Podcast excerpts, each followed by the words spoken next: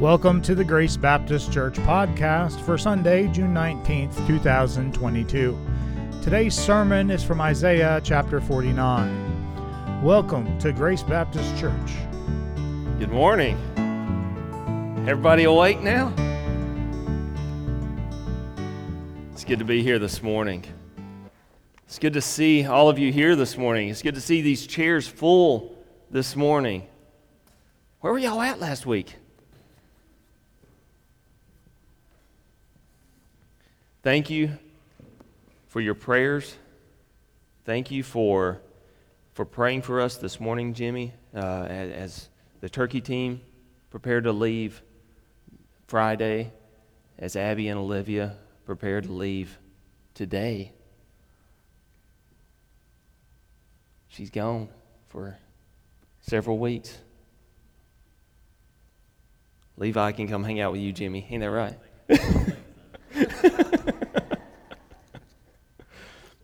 but it's good to be here this morning. Thank, thank you for making it possible for us as a church to send out teams, to be on mission for our neighbors, uh, to both here within our country and abroad. Like Jimmy said, we, we cannot do this without you guys. We can't do this without your generous giving. Uh, y'all, y'all are funding us 100%, and we thank you. The turkey team thanks you. Abby and Olivia, thank you.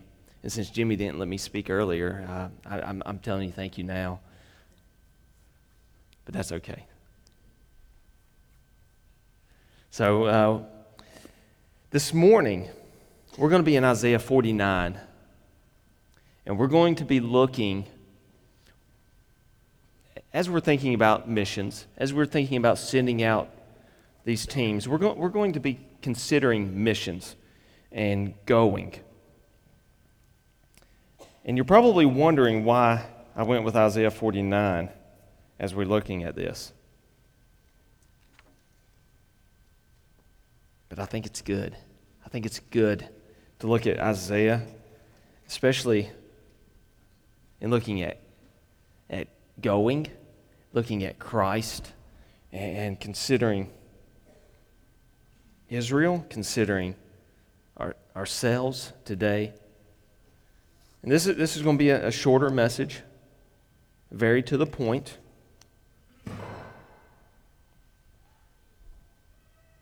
But if you would, please stand with me as, as we read Isaiah 49, verses 1 through 7.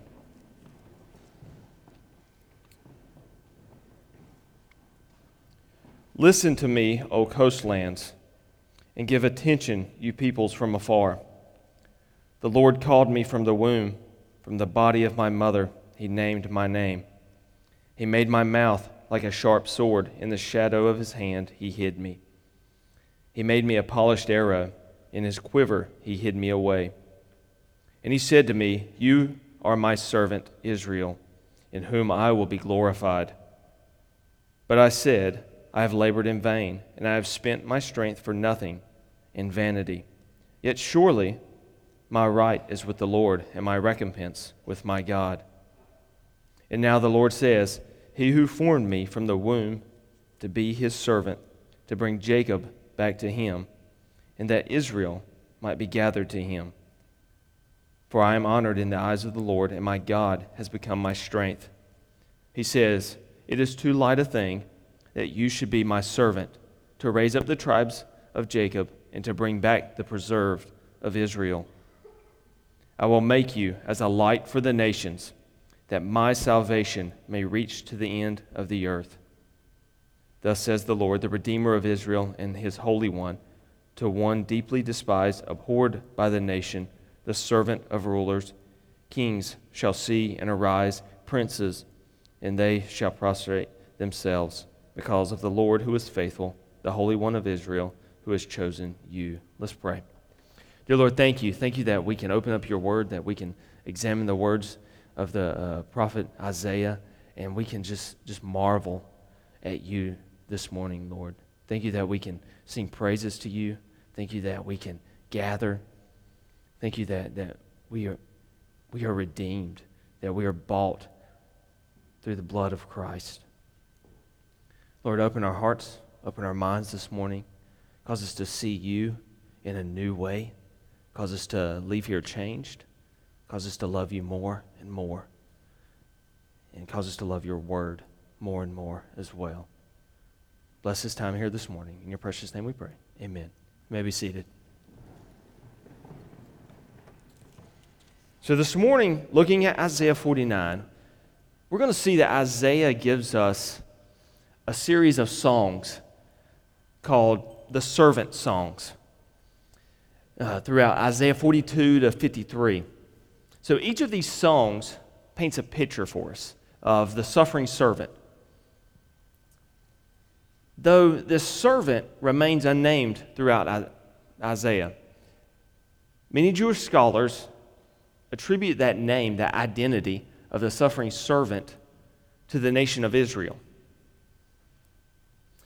They do not, however, attribute that identity to Christ.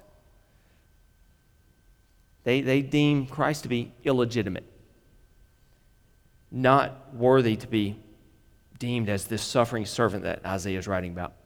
Yet we as Christians, we beg to differ we see the identity of the suffering servant to be Christ. And we, can, we think the, the Jewish interpreters kind of miss the point that, that Christ is ultimately that servant. However, Israel is mentioned in 49, verse 3, which I just read. You are my servant, Israel which begs us to consider that Israel, the nation, may actually be the focus of this servant song. The only thing is, I, I believe that's too limiting to say that Israel alone, as a nation, is the focus here. I believe Isaiah could be referring to two Israels, to two different Israels, two different pictures of Israel. Israel, the nation, on one hand, and Israel, the individual, on the other, the individual being Christ. Now, this makes sense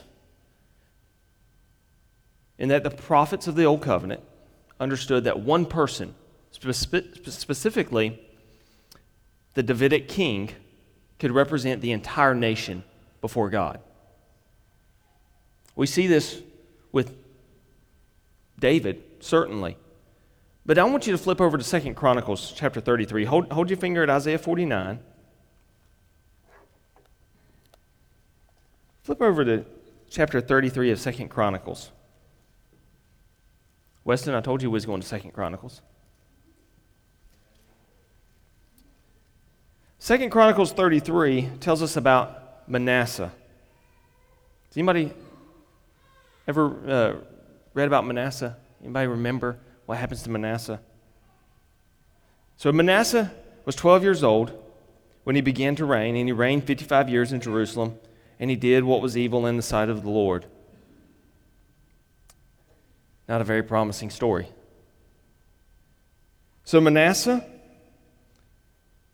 Looking to uh, verse 2 uh, did what was evil in the sight of the Lord, according to the abominations of the nations whom the Lord drove out before the people of Israel. For he rebuilt the high places that his father Hezekiah had broke down, and he erected altars uh, to the Baals, made Asherahs, worshipped all the hosts of the heaven, and served them. And he built altars in the house of the Lord, of which the Lord had said, In Jerusalem shall my name be forever. And he built altars for all the hosts of heaven in the two courts of the house of the Lord, and he burned his sons as offerings in the valley of the sons of Hinnom, and used fortune telling and omens and sorcery, and dealt with mediums and necromancers. And he did much evil in the sight of the Lord, provoking him to anger. And the carved image of the idol that he had made, he set in the house of God, of which God said to David and to Solomon his son, in this house and in Jerusalem, which I have chosen out of all the tribes of Israel, I will put my name forever. and I will no more remove the foot of Israel from the land that I appointed to, for your fathers, if only they will be careful to do what I have commanded them in the law, the statutes, and the rules given through Moses. So in verse 9, Manasseh led Judah and the inhabitants of Jerusalem astray to do more evil than the nations whom the Lord destroyed before the people of Israel. So Manasseh failed to keep God's covenant. He failed to preserve the house of the Lord.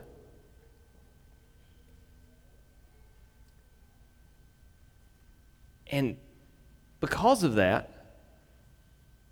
that covenant breaking, we see in verse 10 and 11, continuing on, that Manasseh is exiled into Babylon. Later in chapter 36, Weston, in 36, we see all of Israel is exiled to Babylon, taken captive. But we see a glimmer of hope. Actually, we see more than a glimmer of hope. We, we see a bright light of hope in verses 12 to 13 concerning Manasseh. Though he's in chains and brought into Babylon, when he was in distress, he entreated the favor of the Lord his God and humbled himself greatly before the God of his fathers. He prayed to him, and God was moved by his entreaty, heard his plea, and brought him again to Jerusalem into his kingdom. And then Manasseh knew that the Lord was God. Through repentance, Manasseh was restored. So, why, why am I going here? Israel too suffered that same fate of Manasseh. Thus, Manasseh's fate was the nation's fate. John Calvin wrote, Under the name Israel, by which he means Christ, referring to Isaiah, uh, Isaiah includes the whole body of the people as members under the head. So when we examine this servant as Israel, we're in fact viewing Israel, the nation, and the ideal Israel, the, the perfect Israel, which is found in Christ. I know that's a lot. I know that's a lot to, to, to take in. Um, if, if, if it's not 100% clear, see me afterwards. We'll, we'll, we'll shore this up. But we, we have to get this to, to see where we're going here, looking at these, these two different Israels. So this morning, we're going to examine these two Israels Israel the nation and the ideal Israel in, in, in three different ways. We're, we're going to look at Israel the nation, we're going to look at the ideal Israel, which is found in Christ, and then we're going to look at the restored Israel. So, Israel the nation, when we consider Israel the nation, it's honestly not a great picture. Um, oftentimes, as Scott would say, they're boneheads. Oftentimes, they're they're, they're, they're scared to go into the land that God promised. They're, they're, they are rescued from the Egyptians and they're crying in the wilderness saying, Man, I wish I had that, that fresh fruit from uh, Egypt. That, that sure would be good right now. Maybe, maybe we should go back to, to those chains and shackles just so we can taste a good morsel of, of fruit. We see moments of hope, though, where Israel worships God and worships God rightly, brings honor to his name. But then we see moments where they're creating idols, refuse to obey, and simply sin against God. I, th- I, th- I think if we look at our own lives, we, we, we, can, we can identify here with, with the nation Israel. We, we can recognize that, that some days we're good, Other days, more days than not, we're not too good, not too hot. While I partially agree with these Jewish interpreters that, that Isaiah is painting a picture of Israel as the servant, this picture is incomplete. Because Israel as a nation could not accomplish these things that are, that are written specifically in 49. In 49, we see, uh, looking at verse 3, You are my servant Israel, who will be glorified, in whom I will be glorified. And we see that, that Israel can't even fulfill this perfectly.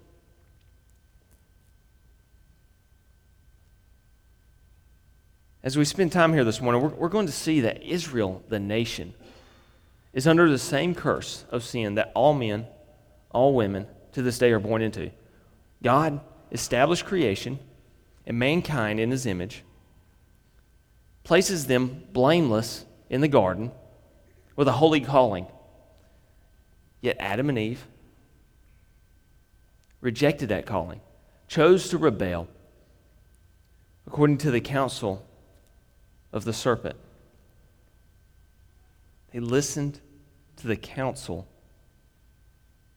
of the created. While the Creator God commissioned humanity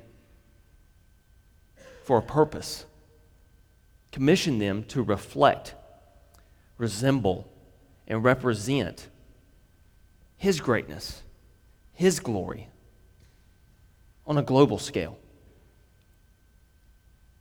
We, we, we see a God who, who draws big pictures, not just little pictures, little, little things that, that we focus on, but the big scale, the global scale. Adam and Eve sinned, thus passing that sin nature onto each generation. And because of this, all of creation is affected. All of creation is enslaved to sin. And then we see later on, following the fall, as sin grew, God destroyed the earth by flood. We saw a lot of rain this week, but not nearly as much as what Noah saw. God covenanted with Noah. Later, he covenants with Abraham.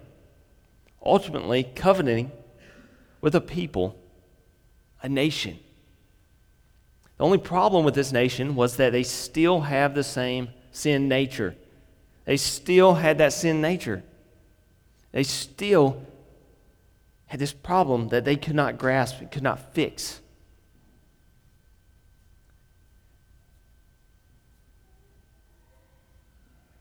In Israel, the servant of God could not faithfully wholly glorify God.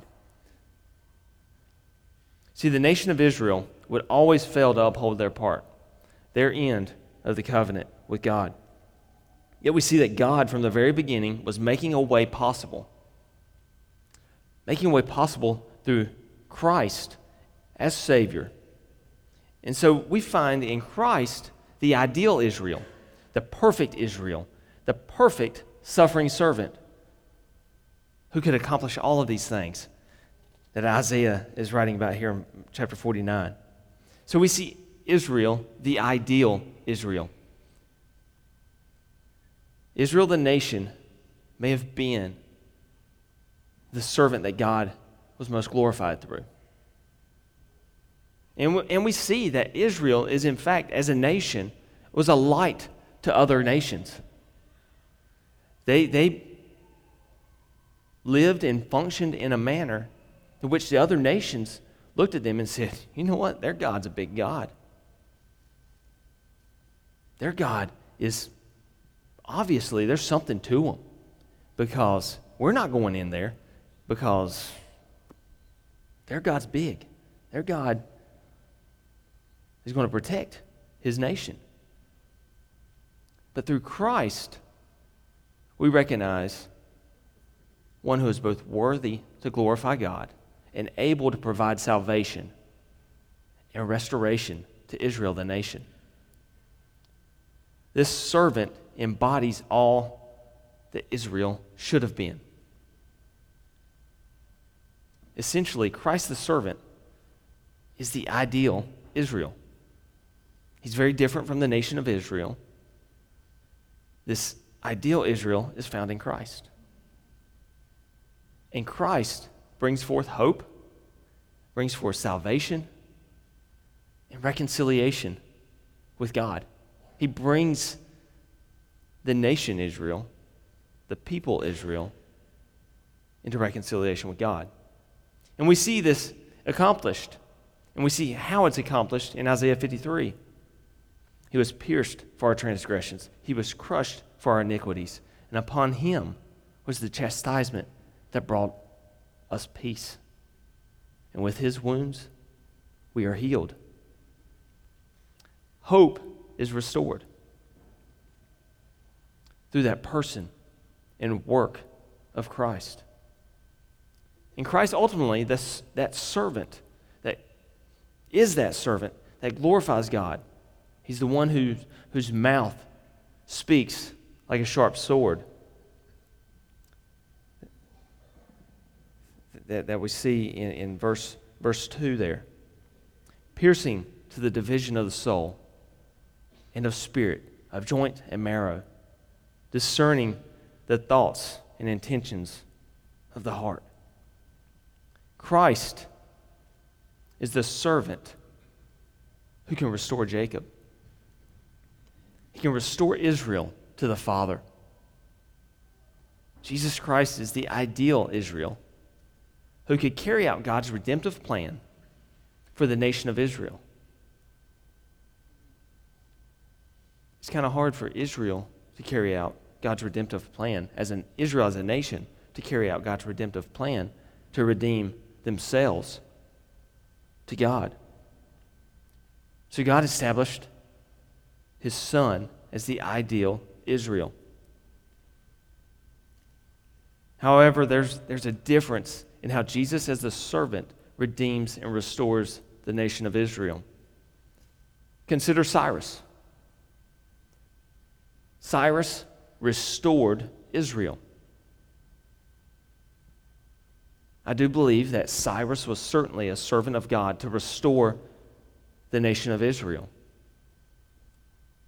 But Cyrus simply restored Israel, the people, to Israel, the land.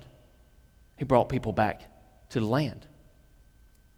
Jesus, as servant, restores Israel to God.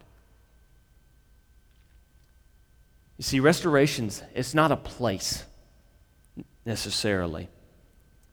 Rather, the restoration that Christ offers is through reconciling us to the living God. There's hope there. There's hope in being re- reconciled to a living God. And in being the ideal Israel, this restoration news is shown through the person and work of Christ. But being the ideal Israel, being that ideal Israel, it is too small a thing only to redeem Israel, the nation. Right, right there in, in verse, verse 6, Isaiah 49. Let's read that again. And he says, It is too light a thing that you should be my servant to raise up the tribes of Jacob and to bring back the preserved of Israel. It's too small a thing, too light a thing. Remember, we serve a big God who's looking at the big picture. This, is not little things. He's, he sees the big picture. It's bigger than, than what, what we think. It's bigger than what we, what we have planned for our lives. It's bigger than, than what we have planned for our education, our marriages, our children.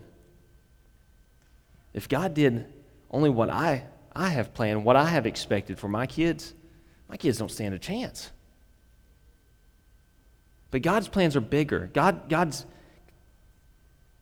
ideas here with his people are bigger than just providing salvation and preserving one little nation. Is not to say that God was not concerned about the salvation of Israel as a nation. Rather, God's concern is with the salvation of the whole world. Israel included all men and women born into sin that need the saving work of Christ. Continue on in verse 6. I will make you as a light for the nations, that my salvation may reach to the end of the earth. All men, all women, all born into sin, all enslaved to sin. Christ is a light too. The ideal Israel is a light for the nations. Christ, thus, the ideal Israel, takes the covenants of old, fulfills them, and establishes a new covenant. We have a new covenant in blood, in the blood of Christ, restoring us to God. Not only the redeemed in Israel, but in all the world. We see this global scale here. This brings us to our final point when we see Israel restored. You see, a restored people have a new life.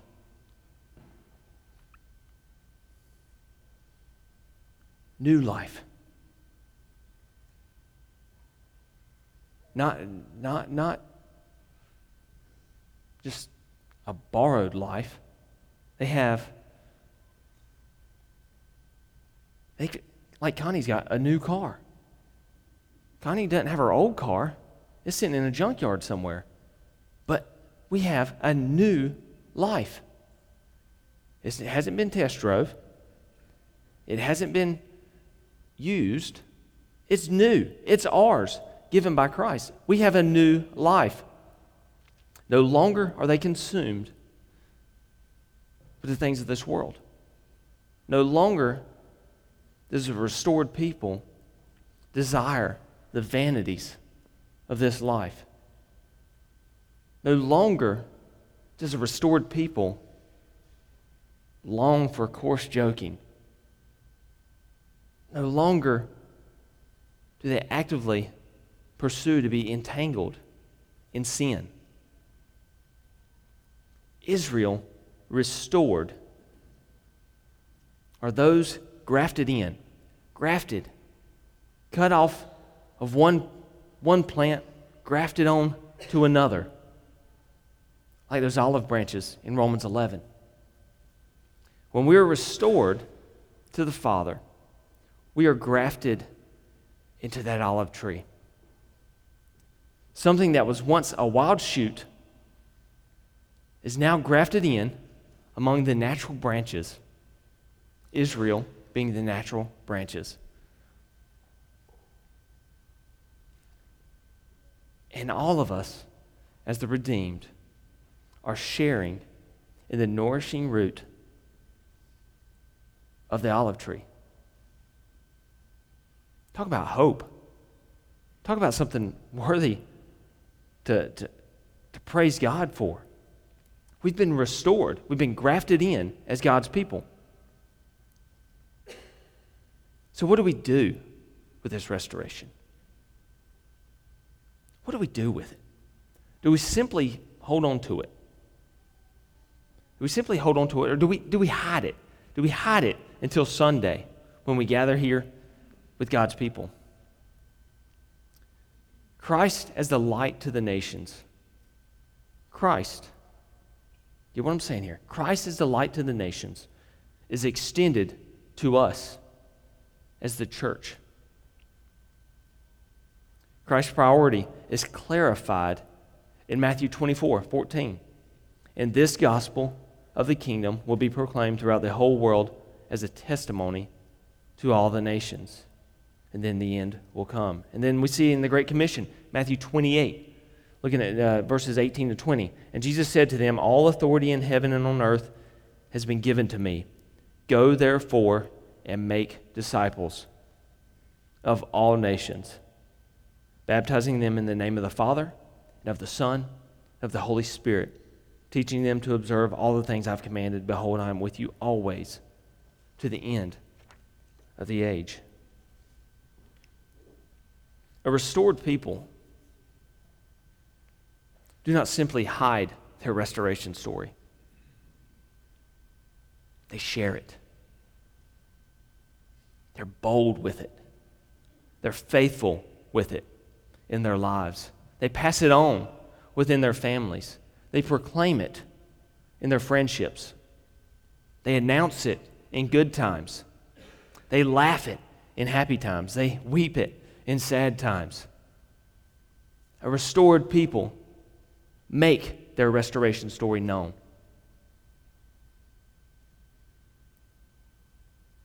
A restored people make their restoration story known as Christ, our ideal Israel, our suffering servant, our light reflects upon our lives and shines forth to the nations so that Christ's salvation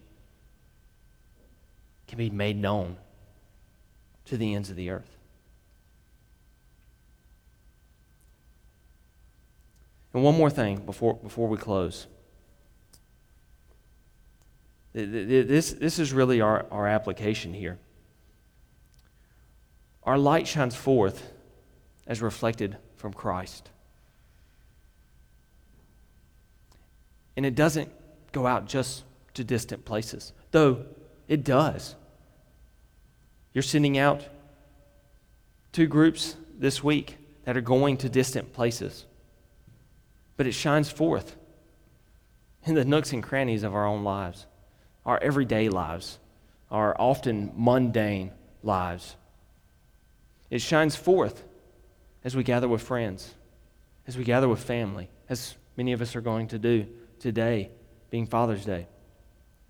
It shines forth in the office, shines forth on the job site, in the classroom, on the highway, in the drive through, at the checkout line.